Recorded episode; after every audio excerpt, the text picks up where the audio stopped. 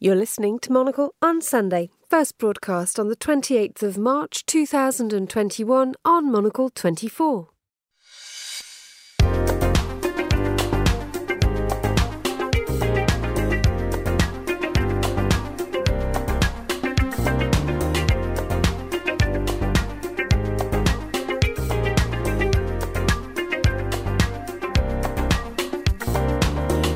Good morning from Zurich. You're listening to Monocle on Sunday with me, Tyler Brule. Coming up on today's program, my guests, Cornelia Meyer and Urs Bühler, and also our very own Gillian Device is here to look at the weekend's biggest stories. We'll also hear from our woman in Thailand about what's making news in the region. Hi, I'm Gwen Robinson, Monocle's correspondent in Bangkok, and today I'll be talking about Thailand and Myanmar and the escalating crisis in that country after the coup. More from Gwen a little bit later in the program. We'll also check in with our editor Andrew Tuck in London, and we'll cross over to Lisbon to hear from one of our favorite book and magazine shops in the city. It's the 28th of March, 2021, live from Zurich. This is Monocle on Sunday. Live from Zurich, this is Monocle on Sunday with Tyler Brule. And good morning from an absolutely gorgeous, stunning, almost feels like first day of summer Zurich. Uh, and I'm very happy to say we have a program. All guests have arrived around the table, uh, despite uh, the changing clocks. You always sort of worry about doing a show on a Sunday morning when the clocks change, uh, that everyone is going to make it. I'm very happy to say that uh, Cornelia Meyer is uh, is here. We haven't seen you during the, win- the winter season. You're here. You've brought bunnies as well, which is which is fantastic. Of course, this will be a Easter Sunday, one week off, and and maybe it's it's a little bit of a of a of a plug for Felber, uh, which is which is your local confiserie, I would imagine. Well, yeah, it's just it's just you know we, we there's so little to to enjoy. We we, we might as well enjoy the, the, the small the small blessings we get, even if they are only chocolate. And uh, just tell me very quickly, uh, how how did the winter uh, treat you?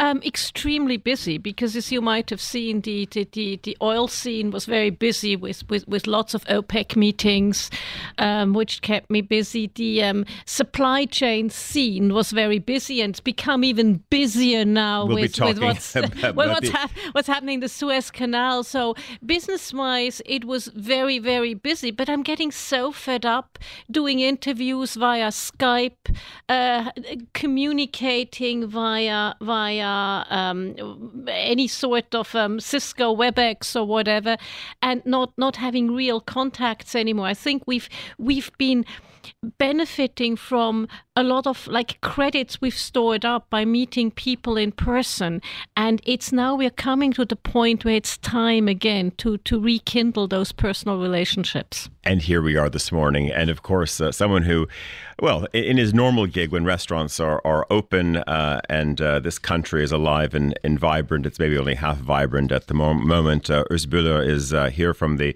uh, NZZ haven't seen you in a while but I think you've also been hiding uh, up in the Engadine in in a nice little valley somewhere, but and also looking very handsome and tanned for it as well. Thank you very much. nice to meet you. yeah, yeah. Where are our bunnies, though? Cornelia managed to get to her confiserie. I, I don't know. Maybe you've got some treats uh, uh, in, in your satchel, but um, I'm, yeah, I'm wondering. I'm so well, sorry. Sprungli was closed. So okay, well, it's open now, and you know maybe you can you can dash out on on, on a break. But just uh, very very quickly uh, from from your side, Urs, as well. Uh, you know, how busy has it been uh, for you? I guess over these last few weeks, this toing and froing. you wrote a little poem recently about the dashed hopes uh, that everyone thought the terraces were going to to be open. They're still not open here, and yet uh, we also see that there's there seems to be quite a big ghost restaurant scene here. I think a lot of people are still managing to dine out in near restaurants somehow. We just don't talk about it. We will not talk about this, no, no. But it gets really annoying. I guess. I guess now it's it's really time, as Monica says, that we have to we have to go back to uh, to social life and uh, well, let, us see how how it works. Indeed, the sun comes up, comes out. So well, Gillian, you're feeling good about the sun coming out, and of course everyone uh, will know Gillian Tobias's uh, voice, but she's over in Switzerland right now. Uh, we, as I said uh, just before going into the program, we thought you'd be here uh, for maybe you know four or five uh, days. Quarantine inbound into Switzerland from the UK has changed, and now you're here for practically a month. Well, I love it. You know, after um, a week or so, I, I sort of looked at you and said, Tyler, would it be okay if I stayed a week longer? And you nodded, said, yeah, go for it. Then, like two days later, how about three weeks? And then this morning, it's like, well, you don't really have to go back. To, no, and we, we and we've been talking as well. There's you know this is also going back to Urs's point. I mean, everyone is itching for things to open. As Cornelia, I mean, you were saying uh, as well. You know, uh, is it sort of the one year on tipping point? But I think we've been in this moment of everything being cancelled and moved mm. on. Gillian, we are really sort of pegging our hopes that uh, the Venice Biennale uh, for architecture this year is going to happen. There's been press conferences. It really looks like you know yeah, I mean, uh, well, they've still got also you know six weeks to go, um, roughly till things kick off. Um, so yeah, you could be here for another six I, weeks potentially. I could, I could indeed. Hopefully. Uh, we're going to cross over to London now as well. Uh, our editor in chief Andrew Tuck is there this morning. Good morning, Andrew. Good morning, Tyler. There's definitely no sunshine here. It's, it's certainly not the first day of summer here. Although I see on Tuesday it is meant to be a bright and sunny 22, which is the day after we get a slight easing of the rules on Monday, which means that you can gather in groups of six. So it may be a bit of a festive day on Tuesday. Well, it might, but it may, maybe also the sun will come a little bit earlier. You know, I, it often does sort of clear around five o'clock in London some days. So, um, it, well, well, I guess it um, it could be a, a crush uh, outside of. Uh, well, I, I, guess pubs are open for takeaway. I, I, so I always forget the, the rules and what. And no, what's there's happening. no no no t- no takeaway pints and you, until April the twelfth. That's when the the first pubs uh, really really begin to reopen, but it's all outdoors from the 12th. But everyone's uh, everyone's kind of I think pacing themselves the 12th. It feels like that's the kickoff for the economy on the 12th. Well, you can probably hear the giddiness in our voices here because it is one of those. I mean, you know those days, uh, what they're like here um, in uh, in Zurich when when the sun the sun comes out. Gillian, uh, we should have we should have called each other in advance. Andrew, she's got a stripy Breton top on. I've got a stripy Breton tee as well. Um, under under it's my the start of the season kicking off. it is. She's she's almost like full boat neck. So she thinks she's she's actually she could be a gondolier as well today if she's if she's on, on route to Venice. Andrew, tell me very uh, quickly. Uh, it's uh, it's it's almost been one of those weeks in news in the UK where a lot has actually moved away from uh, Corona. We have, of course, this whole kill the bill uh, thing, which of course is happening um, in in the UK at, at the moment, um, and, and and in many ways things have sort of you know shifted, which is almost a positive thing. Of course, Corona is always in the background, uh, but certainly other stories bubbling up to the fore.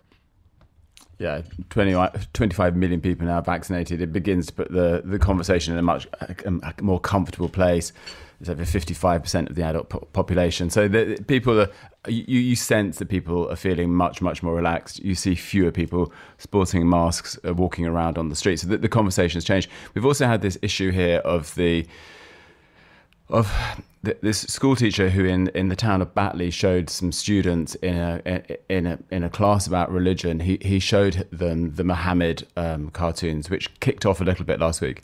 So it's interesting today. Lots of the papers are saying you they've they've managed to find most of them a, a Muslim writer to come out and, and say you know this shouldn't be happening. The teacher teacher should be left alone. You know we shouldn't kind of bow down to extremists. But what's interesting interesting is none of the papers have dared show the cartoons. So they obviously are nervous themselves. So while they're calling on teachers to be braver in the classroom, they haven't stepped up to the, the plate on that issue. So that's been a, a, a contentious thing. And then this kill the bill thing, obviously for most of our listeners will know, but it's in, in English, in English, English, it has a kind of dual meaning, meaning. It means to kill a bill going through Parliament, but to kill a bill is also to murder a policeman. So it's, it's, a, it's a terrible rallying cry. And we are seeing these demonstrations about an important issue, but which seem to be bringing in uh, quite a large number of nihilists and anarchists who are determined to attack police. So th- these have been contentious points in a few cities overnight. Andrew, just to, I want to go back to uh, the, the, story of the, the Mohammed uh, cartoon, of course, all this off, off the back of, of, of Charlie Hebdo. Um, how, how is this being presented? As you said, you know, many people are saying that the, that the newspapers are obviously being shy about this. Is this just media commentators uh, pointing this out on on TV shows where they review the papers, or where is that discussion occurring? Because it, yeah, it's it's yeah, as you said, I mean, the, the newspapers want to point this out, but you know, why should, uh, of course, uh, educators uh, be the ones at the brunt of it, or at least not feeling that they've got, of course, that the newspapers and the media have their back? Well, the teacher is is currently suspended and has has vanished apparently from his home. Uh, the papers have been out speaking to his neighbors. He has uh, a Muslim family who live next door who say, you know, this guy is, is, is no troublemaker. He he gives us cards for Eid. You know, he gives our sweets, uh, our kids halal sweets. So he's he's a he's a good guy. He's being portrayed in the paper as this kind of burly, rugby loving, kind of nice young man who seems to have have done shown these cartoons before without it being an issue. This time, however, the school, uh, aware of it, wrote to parents and said, "There is an issue here. We're concerned about it. We don't want to upset you." And that that's what kind of kicked it off. So in a way, it didn't feel like he had the backing of the school. And then, you know, a few very vociferous people turned up at the gates, uh, including some people who are. Uh, uh, on the fringes maybe of, of, of, the faith leadership and and they have kind of whipped this up but it, it hasn't taken off as it w- you thought it might have done and it hasn't taken off as in France everyone's desperately trying to dampen it down but I would say that, that it hasn't made too much in the news pages in the sense of investigations it is in this comment world and in this comment world everybody seems to be coming out saying, look, we may not do this as teachers. We don't think it's great. But in context, in this country, you should be able to show these cartoons. Mm. Um, just, uh, I wanted to um, maybe just uh, look at uh, a couple of the other stories that, that are making uh, headlines as well. And uh, Andrew, um, st- stick around for a moment. But uh, Cornelia, where, where do you um, want to start this morning, newspapers wise? I mean, you've it sounds like I mean, this is the thing. I get an email from Cornelia about 6 a.m. that she's already sort of, you know, done all of the global global news. And then she's also then comes in and hands me like a late breaking uh, little note card as well. Um, do you maybe want to start not with the international papers, but you, you have a good story from the NZZ, yeah. uh, in fact, um, which is uh, which is an interview, uh, which really looking at um, rail and mobility um, in, in Europe. Yeah, it's, it's the CEO of um, Siemens Mobility. And he basically says, you know, 50% of all rails in Europe, especially, are sort of funded half, at least 50% by the state. And they want to really double, and in certain times more than double, the, um, the, the, the, the, the, traffic. Um, and he talks about what technology goes in. And he's asked, do we have appropriate technology? And he talks about, you know, remote, remote driving of trains, like with cars now, remote driving of trains. He says, yes, the technology is there, but not quite. What I think is lacking, though, in this article is you know, we rely for so much of our energy transition, which is also part of, you know, be, being more environmentally more friendly using trains we rely on electricity. But as especially in Germany and Switzerland, they're ramping down the nuclear plants. They've not really. Yes, they're doing more in. They're doing more in um, in in terms of solar and and and um, and wind, which is intermittent. So we need more storage. Um, so we come towards a, a crunch point of where do we have enough? Do we have enough electricity for all those great things we want to do with energy transition? So he talks about the technology aspect which it obviously is. If you, if you are Siemens mobility that is what it is. But he doesn't talk about do we have sufficient electricity um, to really and su- sufficient investment in electricity to really double or triple um, the rail traffic across mm. Europe. And Urs, you have a story uh, also out of the NZZ uh, as well. Or it, I'm not sure if it's the Sunday paper or if it's if it's if it's the main newspaper. Uh, but there's been a lot of uh, discussion uh, and also a lot of investment. There's a lot of money floating around in, in Switzerland and, and elsewhere, which of course is going to alternative versions of, of meat. I don't even know what to, what to call them, um, but we've got plant based meats, we've got uh, you know synthetic meat, which is being grown, um, and then there's there's a piece today as well, you know, further uh, on this this whole topic. And of course, as someone who's out there covering the gastro scene in this country, uh, what's what's your take on that story? Um, yes, some call it clean meat, I guess, and and and this is ridiculous, I guess. I mean, I mean meat has to be a little bit dirty for my. I mean, uh, it does just doesn't fit into my uh, brain. But I'm not. I'm not a big fan of those uh, of those. Um, stuff. Uh, I mean, for me, it's a little bit like mimicry. You know, yeah, they're, they're imitating meat. I mean, I, I, think it's great to eat some cauliflower made in the oven or something like that. That's that's great stuff. But why do we have to imitate meat to uh, to please the the people? I, I, don't think it's a very good idea. I mean, innovation is very important in in the food department, of course, but uh, I don't think this is really the way. But obviously, it works with uh, with these hamburgers. Uh, what is the name? I just forgot the famous one that was. Oh, the um, I was I was forget as well. Not impossible. is it? Yeah, Impos- impossible is one too. Impossible yeah. is one of them. And some of them are really amazing. I have yeah. to say they're very similar to meat, but in in Zurich they have this planted chicken. Yeah, the it's planted chicken is a big deal here. Yeah, and this is awful. I mean, I just tried it. Maybe if you are a top cook, you can make something good out of this but I didn't manage. I mean, it was just I just didn't like it. the, vision of you not managing is is, is quite something. Um, Andrew, as, as the pescatarian around the microphones uh, this morning, do you, do you have a take on on whether we should be pursuing such meat projects? But I guess also this idea that you know, and, and I don't know if you tried that planted chicken when when you've been in, in Zurich, but yeah, it is sort of chickeny. Um, but then of course you need to sort of somehow teriyaki-ize it or something else to to make it kind of go beyond. And uh, do you think there's something odd in us trying to sort of co-op sort of meat? You know, especially when you there's you know it's asparagus season. There's many other things you can eat anyway. So I, I, I don't eat meat and I don't eat chicken and I, I, I never kind of hanker after you know a piece of kind of protein shaped into a chicken drumstick. It's, it's, it's Why not, not Andrew? but I would just say I, I think you know it's an interesting debate because you know we have now from this discussion in our mind a, a nice cow in a, in a, in a valley in Switzerland being killed and everybody eating the meat and enjoying it. Andrew, you paint a picture. The hold on, hold on, Andrew. You paint oh. a picture right now.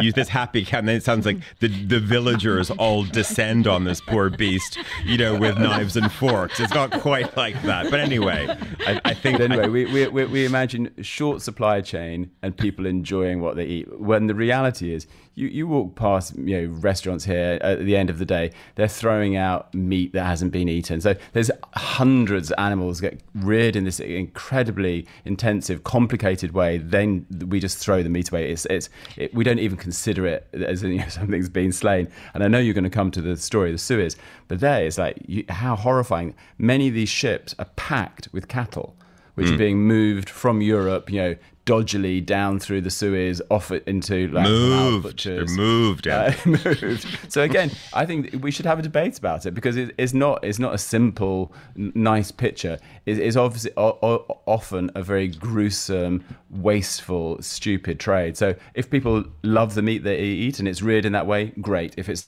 not, then I think that it's, it's not too bad moving to more other sources of protein. Okay, let's just uh, before we go back to London, uh, we've got a bit of time before we got the news. I just want to, uh, you know, do whip around the microphones uh, to talk about supply chain. We were talking about this before uh, we went on air, uh, Cornelia, about what is happening in the Suez right now. Uh, does this also just, well, of course, it reveals the fragility of the supply chain as we've seen on many other occasions uh, across here. But here you have, obviously, a vessel of serious scale, uh, which, of course, is, is, is wedged into uh, the, the side of the Suez. And not, of course, not all the global supply chain has ground to a halt. But this is a serious issue because, of course, you look at all of these other super freighters, which are backed up, of course, down the Suez, uh, and and and then, of course, it raises, as Andrew is saying, these questions of supply chains. Are we simply at a point right now where we need to be getting back to maybe things? being made in Langenthal. We are we are onshoring. I mean, you saw that um, last week. Um, the, the, CEO of Microsoft said he's investing um, five billion in Texas for a microchip plant. He will invest in other places in the US, in Europe. We are localizing. It all started when the US China trade war started. And this just shows, and, and it shows another thing. We are using 21st century ships. You know, global trade has grown tenfold since 1980.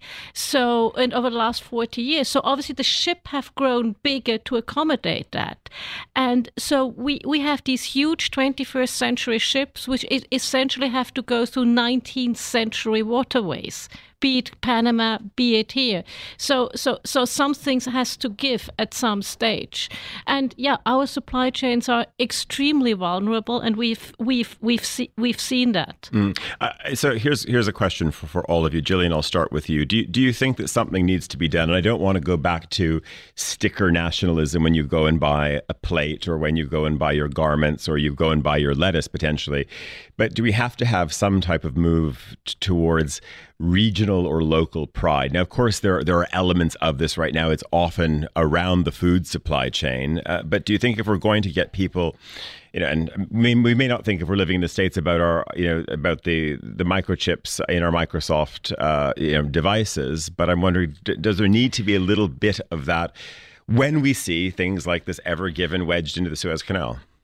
In principle, yes, but I don't think it should be regulated because I think when people are told what to do, it can often have the opposite effect. And then I think it does become too much like nationalism, and and and that can be a dangerous slippery slope on many levels. But I think if it is really more about education and and making it uh, an interesting story, a fascinating story, I think people do care more about where things come, and I think it has to come up, and you have to stimulate people to thinking, I want to do this, rather than dictating that that's what they have to do. Mm. Or so when it comes time to buy a, a shovel, uh, or you maybe need something for the garden, and uh, you're thinking about your balcony. Uh, when you go to Migros or one of the big stores in Switzerland, are you looking for that little red flag with the white cross on it, uh, hergestellt in Schweiz, made in Switzerland, uh, or are you going best price or best design? Because you know you do see here that they're, you know, I think they do play on, you know, trying to push the local, especially with the flag, maybe more than you would see in other markets. Yes, I buy very much uh, local stuff. I think it's very very important, really, and uh, it it's growing really. I mean, uh, there there is a development that is really in, goes in a good direction, I guess. But talking about Migros, sometimes they have this stance that uh, there is written uh, from your region or something like that, and then you watch uh, uh and see that it comes from Spain, and then I wonder. Okay, well, Europe, I, Europe's, I, Europe's I a big region. Yeah, exactly. Yeah, it depends on what. but I think it goes. You're considering I think it's it, it, it, there's two sides to this. It's not just the Migros. I think what we should all do is look more after the small shops. You know, the small shops that make the high streets in in in the everyday towns. Um, and and we've been you know woefully neglecting them. And the question for the Swiss and for other countries is do we want the Swiss high streets in small towns to become like, I'm, I'm also British, and it hurts me to see when I go to smaller towns in the UK how the high, high streets have just become dead or chains. So do we want to do that? So it's, it's the region, but it's also supporting your local small merchants. It comes at a price, but it's worth that price so you don't have a desertification of the in, inner cities or inner, inner towns. And there's another thing with supply chain a lot we don't see. You know, when you buy things, you buy a mobile phone, these things, you buy a car, these things have these parts have been shipped back and forth. So so some of it we see and we can take pride, but some of it it's just unbelievable how complex and i'm i used to run a, a, very substantial supply chain back in the days when i was in the corporate world. Um, it's unbelievable how complex this has become. You know even if you have a if you if you if you go and and, and tank put tank um up fill up your your car when you think of all the things that go into the supply chain of pumping that oil mm. it's just unbelievable how complex this is. Andrew you're just happy that you've got a car now that you can put some kind of petrol in because that what we and we can come back to customer service and supply chains a, another day. But that that that was also a, almost as painful a journey as getting a super tanker uh, yeah, up, up a narrow canal. that's a story of, of vanishing brands. But I, I, don't think we should fetish. You know, you have to get the balance right. We don't want to over fetishize this demand for local. Where, when you have these restaurants say there's nothing here that didn't come from more than you know 50, 500 meters away from the, the front door. You know, we still like bananas. We still like oranges. So let, us know what we're good at and, and get those things local. And, and let's appreciate and value the things that come in from abroad as well. Trade is a, a wonderful thing. It's just when every every piece of trade is being done just to denude the cost of things to make things cheaper and cheaper, then suddenly, then that's when you get caught in these traps. And then I guess what I was thinking about as well is also the other story this week, which is yeah, this this call for the Union Jack to be flying over uh, pretty much you know all government institutions, be they at a municipal level, uh, as much of of course uh, uh ministries um, as well, and maybe maybe we need to be in the sticker business as well, because I could imagine there's going to be maybe be more Union Jacks also sort of you know applied to not bananas. I don't think they're going to be growing bananas just yet, uh, but, but but maybe other things that end up in your Waitrose or John Lewis.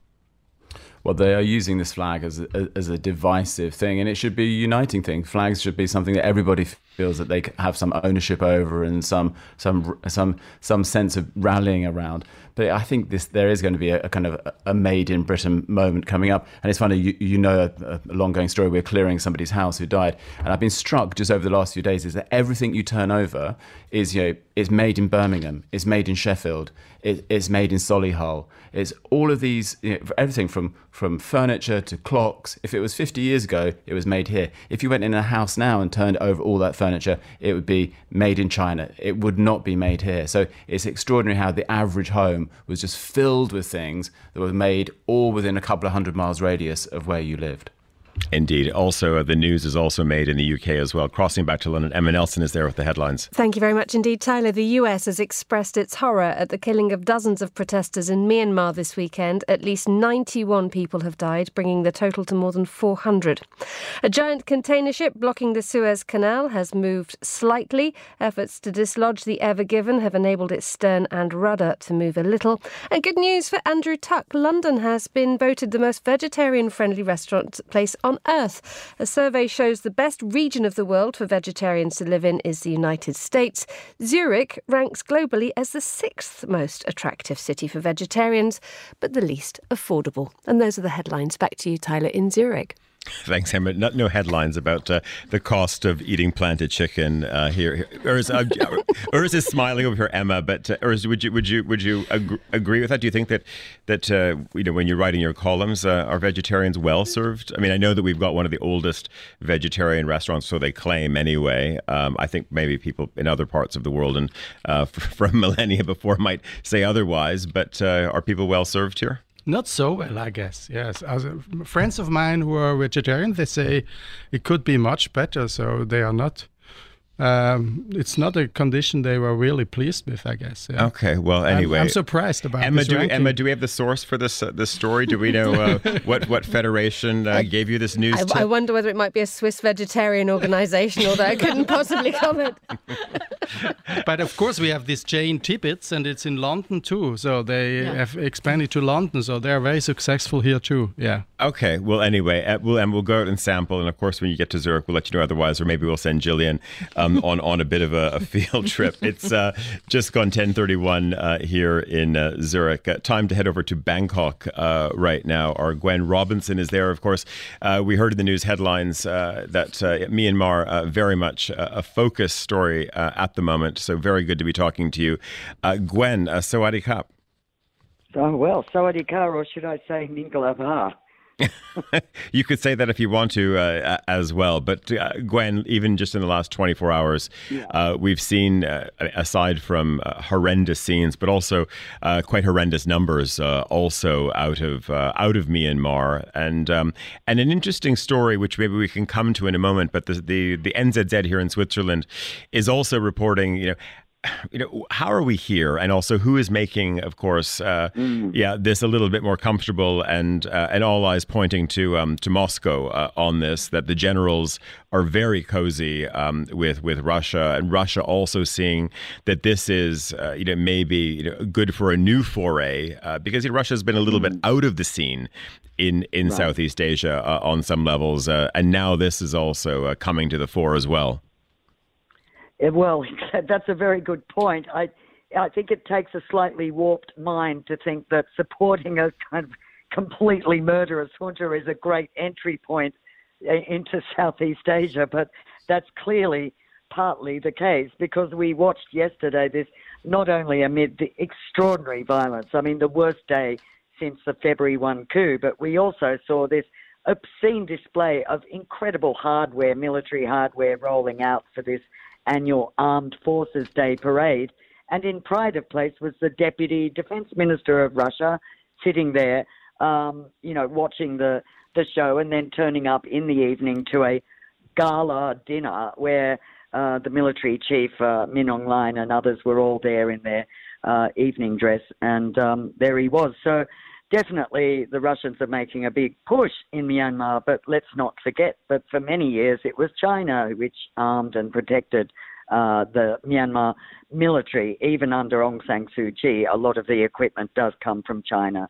So there's, you know, lots of little, lots of friends that they've got still. Um, but I, I think the, the number is dwindling.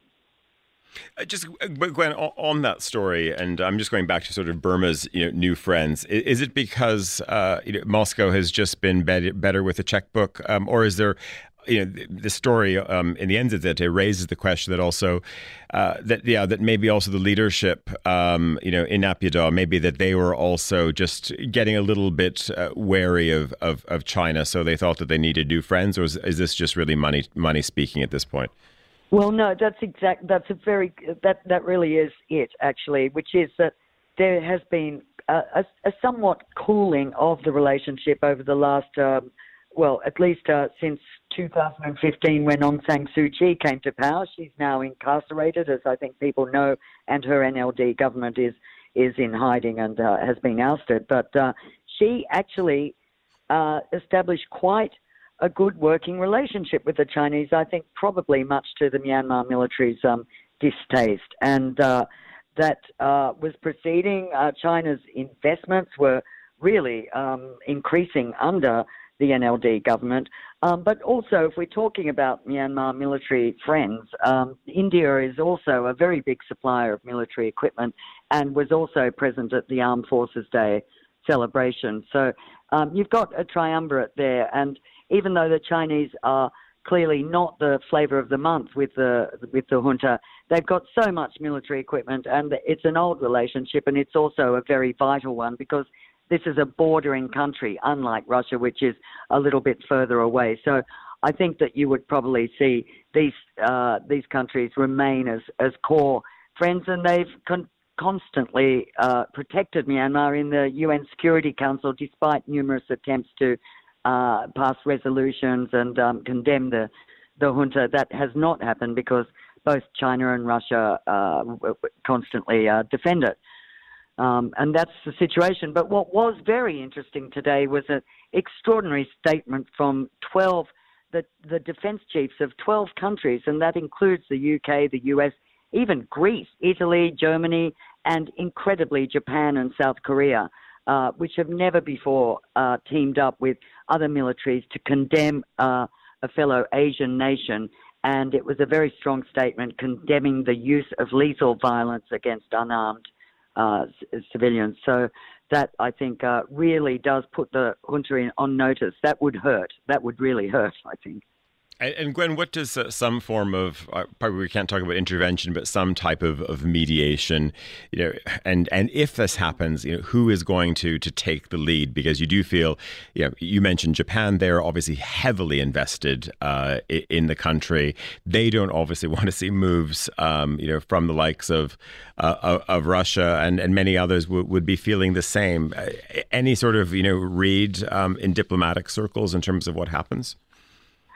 Well, that's the that's really literally the sixty-four million dollar question. I think there's so much behind the scenes diplomatic uh, maneuvering going on. I mean, you could divide it between ASEAN uh, in Southeast Asia is taking a bit of a lead, and then UN, the UN in New York. Uh, all kinds of governments are involved. The I word intervention uh, has to be. I mean, people pale. Diplomats all pale at at the mention of that, and there's no uh, you know, everyone will dismiss the the notion that there could be any form of intervention, meaning physical intervention. There's a very strong push to ratchet up uh, every kind of sanction possible, and actually probably try and bring the country and the economy to its knees. Um, so that would be, I guess, the the first step. There's a fixation, I think, in persuading Russia and uh, China in the Security Council to support a resolution. I, I just don't see that that's I mean, there's a fixation that a Security Council resolution would would help. I, I don't see what a security resolution, uh, Security Council resolution could do uh, in terms of condemning Myanmar. And meanwhile, the US and others are um, ramping up their sanctions. So the economy is taking, you know, daily hits. I mean, it's really down a black hole uh, already. There was a forecast by the World Bank uh, on Friday that uh, Myanmar will see minus 10% growth this year, but I would I would actually probably add another zero to that the way it's going. Everything is paralyzed, banking, everything.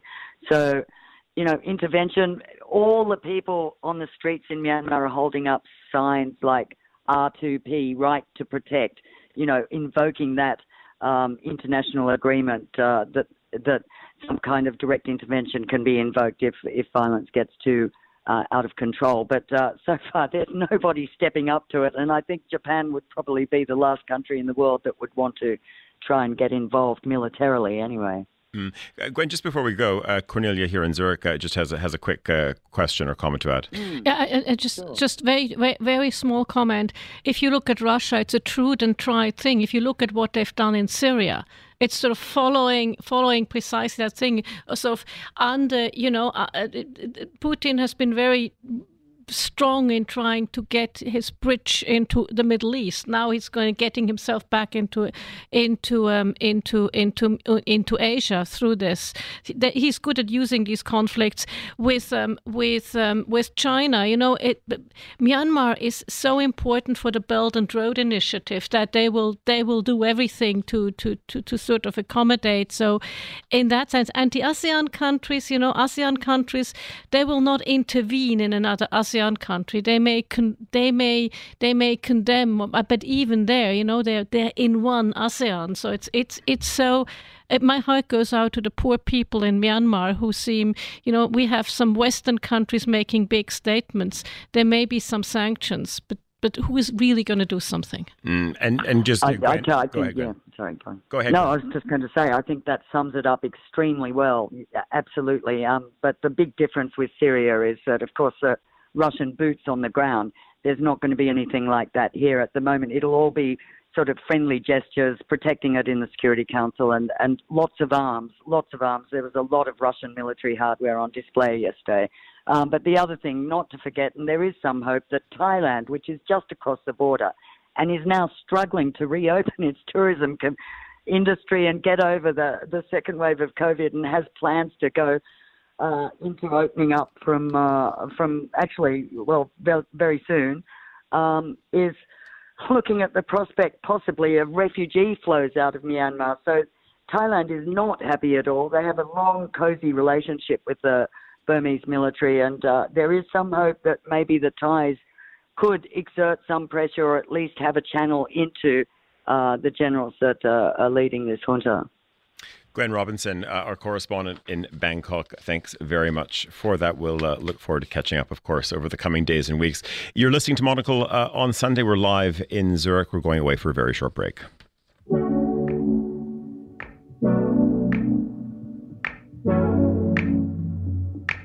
Monocle's April issue is all about smart ideas from smart people, so why not join us as we take the pulse of some of the best globally minded thinkers? Here's what's on the agenda.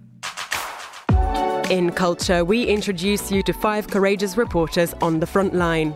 And in design, we interview some of the world's most renowned creators, including IKEA's flat packing pioneer, Fredrika Inger. We spend a lot of time um, really understanding how people live and um, what they really need for everyday life. All that and more is there for the taking in Monocle's April issue. Order your copy today or subscribe for instant access to our digital editions.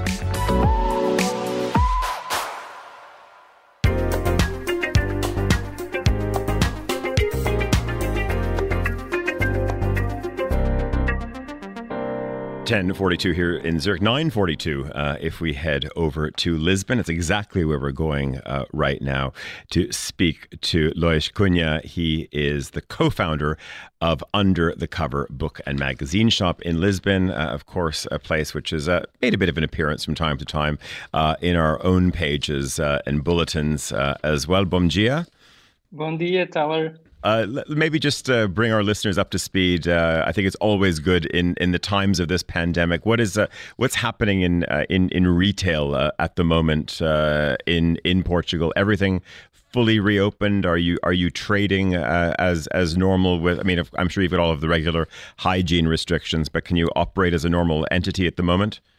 Yeah, well, we have to. We had a, a couple of uh, rough months uh, in the beginning of the year. Lockdown started uh, somewhere in uh, January in the beginning, and so we were under lockdown for almost two months, I believe. And uh, two weeks ago, we were uh, finally able to open doors, which was good business was uh, was hard. Uh, we were selling online, of course, but uh, uh, especially January was uh, was the hardest. We had like uh, almost fifty percent break in sales, so it was rough. But everything is uh, getting back to some sort of normal now. Mm. Uh, tell me, um, obviously you've got a combination of, of course, of, of, of magazines and and books. Mm-hmm. Uh, but what what have the trends been in, in magazine sales? we know we've touched on it a couple of times in this program. We've noticed that you know, uh, well, in London, um, also here in uh, in Zurich as well, that uh, we've really seen that magazine sales, and not just monocle sales, but I mean just of, of everything, that there's a curiosity of people wanting to to come to the newsstand. They want to flick through things, and and you know maybe once upon a time people were leaving with just one magazine on a Sunday or two magazines. They now leave with an armful of magazines, mm-hmm. um, and we've really noticed sort of sales on the uptick. Can you say that maybe the the experience is a little bit similar in terms of people their level level of, of exploration, their level of, of maybe being adventurous and trying new titles? Is that also happening with you? Yeah, I do think that uh, this the pandemic made uh, people realize how important it is to be in a physical shop and how important it is to to have this tactile uh, you know contact with the the product. Uh, for sure, we, we see people um, really looking forward to to coming to the store and to browse through our titles. I also think uh, the best thing about these uh, small businesses, retail, is the the shopping experience is uh, kind of a part of the process to choose uh, your your reading material. And, and, yes, of course, uh, when, when, people come to the store, they are more likely to take more than one title. They may come for one and then take two or three. That doesn't happen online uh, as frequently because usually you go for that one you like and you get home delivery or uh, click and collect. It's not the same thing as going to the shop and, and see for yourself. Mm. I, am uh, curious if um, people's book buying tastes are a bit of a barometer uh, for the mood of the moment. When you opened up again, what kind of books were people buying? Was it fiction? Was it science fiction? Or was it sort of, you know, really serious, heady, thoughtful tomes? well, our product is mainly magazines. Um, we kind of have magazines from uh, very different uh, subjects. There's people looking forward for more of literary uh, magazines, kind of getting away from all this. But the truth is, most of the magazines on our shelves today they were produced under lockdown, uh, so you kind of see how it has an impact also in the producing, the way they, what they were produced. Uh, so there's no really getting away from it. I, I think people are more interested, if not in the literary magazines, than the ones that are talking about this in uh, a different perspective. Uh, and we see a lot of magazines that are um, showing the silver lining in all of this uh, pandemic and how uh, also uh, make people come together to solve problems. Uh, so yeah, it depends really on on what you're looking for.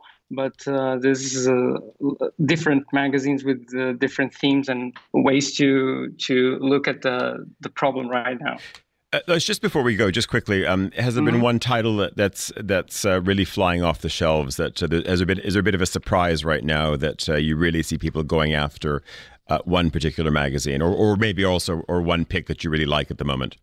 One book that's been very popular, Plantopedia, also I think because lots of people were getting uh, indoor plants during the pandemic, so this is a, a guide for taking care of your green friends, and then other uh, magazines like Apartamento, Backstage Talks, an interview magazine from Slovakia. Also, there was a, a reprint of uh, a magazine curated by Maison Martin Margiela. So this is a, a very special uh, edition, a reprint of the first uh, issue.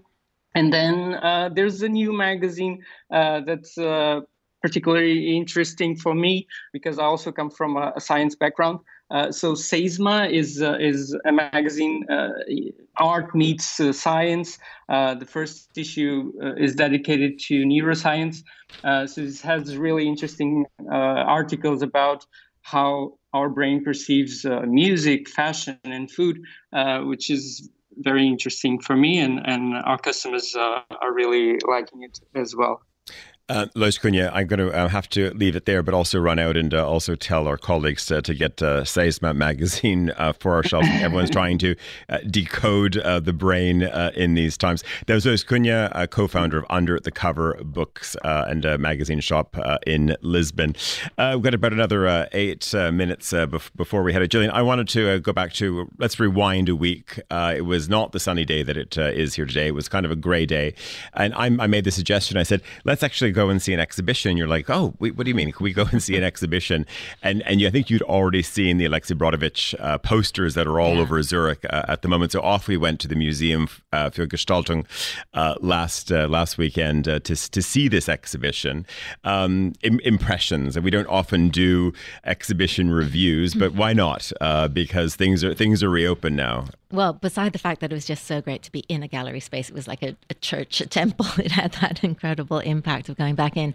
But the Brodovitch was just phenomenal sense of graphic design and um, it was contemporary and yet it was period and how his his career progressed through sort of the travel posters for Switzerland and um, and key Swiss brands and then on to be the and they and the subtitle for the exhibition is the first art director like he was so influential when it came to the language of magazines which I'm sure uh, meant a lot to you mm. uh, Andrew uh, I, I, was uh, I think I barraged everybody in London as well because I was like just I was taking so many uh, photographs uh, and then then sending them on to our own uh, creative director, our own editor in chief uh, back back in London. Uh, Andrea, I'm I'm sure you've probably seen Funny Face uh, a, a, few times. It was actually quite interesting in the show because oftentimes you know there's always a little mini cinema set up, and and here it was quite interesting as Gillian was saying. You went through all of this this period of all of his work for for department stores, um, uh, and and also for for uh, food groups like like Prunier in Paris, and and then and his work they did for Martini, as we said, all of these brands, and then you had this break. You had this, you know, they sort of set you up with this with this film, um, and then you went into the world of all of the great work he did for for Harper's Bazaar um, in in the 40s and, and 50s. But Andrew, I'm wondering, do you have any sort of Brodovitch uh, memories or or any Brodovitch moments where you said, okay, uh, to uh, maybe maybe I don't know, maybe it's our creative director or, or others you've worked with, like you know, our covers, you know, we need to be delivering stories like this. Well, I think what's fascinating is that most of the images that you snapped and sent to us, um, I hope there's no copyright issues there, Tyler, by the way. But um, yeah, I have not either. Were, they, they were they were they they they're so timeless. That's the strange thing. With a, a tiny tweak, most of these things could be run as campaigns tomorrow. And I think the use of illustration and the, and the combination of, of photography and illustration was the extraordinary thing as well. So seeing many of those Bazaar covers, I remember, but you know, seeing them in the past, and and they're, there's there's something about the use of graphics and photography that is still something that eludes many art directors today. So that that's what what what what, what was the, the great takeaway I think from him is you know that you can produce work that that that that transcends the period it's in, sums up the period it's in, of course, but that transcends it and has this kind of longevity that I think hit all of you as you were w- walking around the exhibition. Well, what I loved when you go through the exhibition, especially the Harper's Bazaar section, was he was fascinated by mirror images and duplicity, and and he adored using the gatefold. And when you see the spreads of the magazines out there, you just see how clever he was able to use the kind of architecture of a magazine to make really striking images. And also the other thing was um, in his design lab was he loved photography, and it was sort of post-war years where he embraced fashion photography more in a documentary style, which resonated much more um, with the kind of consumer and the reader at the, at the moment, and influenced uh, photographers like Avedon and, and Diane Arbus. I think also the, the, amazing thing, you know, and, and I would encourage anyone. Uh, and who knows if, if the Museum for Gestaltung will, will sort of send this on, on the road as well. But it is really a remarkable uh, exhibition uh, to see. So uh, you know, come along and see it if you can. I think it runs until uh, till the towards the end of June. But also, just you have to think that there was that we were talking about a time when it was glue and X-Acto knives. Uh, this was a period when there was just there was no technology to go and deliver. When you talk about precision graphics, mm. it was absolutely remarkable. And Andrew, I just wonder, you know, sometimes do you think we get caught also by the technology today that you get into the straight jacket of okay, this these are the limitations. We think that obviously all of this technology uh, doesn't have limitations, but I, I, wonder if that's you know when when in fact you you have many tools at your disposal once upon a time and and none, and if that sort of puts you into a bit of a straight jacket today in terms of the grid you need to work with, um, you know, this the scale of page, etc. Well, I, I think there's that, and I think there's also just the nature of work, how it's done now on computer screens, in offices, even when you have a team around you. There's something very private about it. it's very kind of locked into one person's vision. Whereas, of, of course, Brodovitch was singular in what he did, but there's something about you showing the work and it, it, it being made up on a board. There's a there's a, a sense of it having an audience quite quickly I think helps people when they're they're creating artwork to kind of I don't know to, to have more universal values to understand what its journey is going to be as a as a consumer product as well. So I think that for us it's a, it's amazing we you know have an, an incredible art director and an, amazing art team, but there it's the process of making those things it, it, it is kind of private until you kind of you jump in and you want to have a debate with them. So I don't know. It, we, uh, I think it's it's it's not just the the tools you're using; it's what that does to you uh, in in the process as well. Mm, okay, and we're going to come back to you in a moment before we go. Um, very quickly, when you think about culture and what you can get out and do or not do in these times, what are you looking forward to most over the coming months as as things open up? Is it uh, yeah, is it is it a concert in the field somewhere? Uh, is it getting to a good exhibition? Uh, is it uh, getting to do a gallery tour in Antwerp? What are you most looking forward to? Guess what? It's cinema, cinema, cinema. no, looking uh, forward so much to to go to cinema. Gillian nodding over there as well. Totally, that dark experience, kind yeah. of experience. um, I've just walked by the, the the opera house. I just can't wait going back to Covent Garden and coming back to the opera here. So so hopefully at some stage opera will not be on a screen but really in a theater and we can listen and, and see it. Andrew? Uh, galleries, but with spontaneity. That's that's the thing I miss. Is you, you even when they, have been open here in the past few months, you, know, you you you have to plan and get your ticket way in advance. I like that thing on a Sunday. Is like let's go to a gallery. Okay, well, uh, we um, we can uh, we'll probably sort of know wandering down the street. Like we take a few more pictures, and Andrew will be mindful of the copyright on them uh, as, as, well as well when uh, when we do so. Uh, Andrew Tuck uh, in London, huge thanks. Gillian, you're heading up to the mountains. You're going to be back in about two days' time, but very very nice to see you here. I'm sure you'll be around the microphones again as well. Yeah, I'm going to be um, uh, working with Nolan on a uh, radio show about architecture and design. Very, very good. Uh, I, I, know that, Urs, you're going to be uh, maybe out not looking for uh, fabricated or, or, cl- or, clean meat. I think uh, other reporting to be done. Do you know what is your poem about next week? I don't know yet. You I don't know yet. One day before, I have no ah, idea. Okay, all right. For our listeners, he does he does a weekly poem for the for the NZZ. Very good chronicle of it. Cornelia, week ahead for you. Uh, work work and, and watching the ever, watching the Ever Given as well. Yes, and and and being on on endless Zoom calls and Skype interviews and so on. But anyway, very good to have you around a proper table uh, as well today. Great, and thank, thank you again uh, for the Easter bunnies. Uh, big thanks also to uh, Marcus Hippie, also a studio manager here in Zurich, Desiree Bentley, and also Nora Hole back in London. Uh, I'm going to be back uh, with the briefing. I believe I'm going to be here on Tuesday doing that.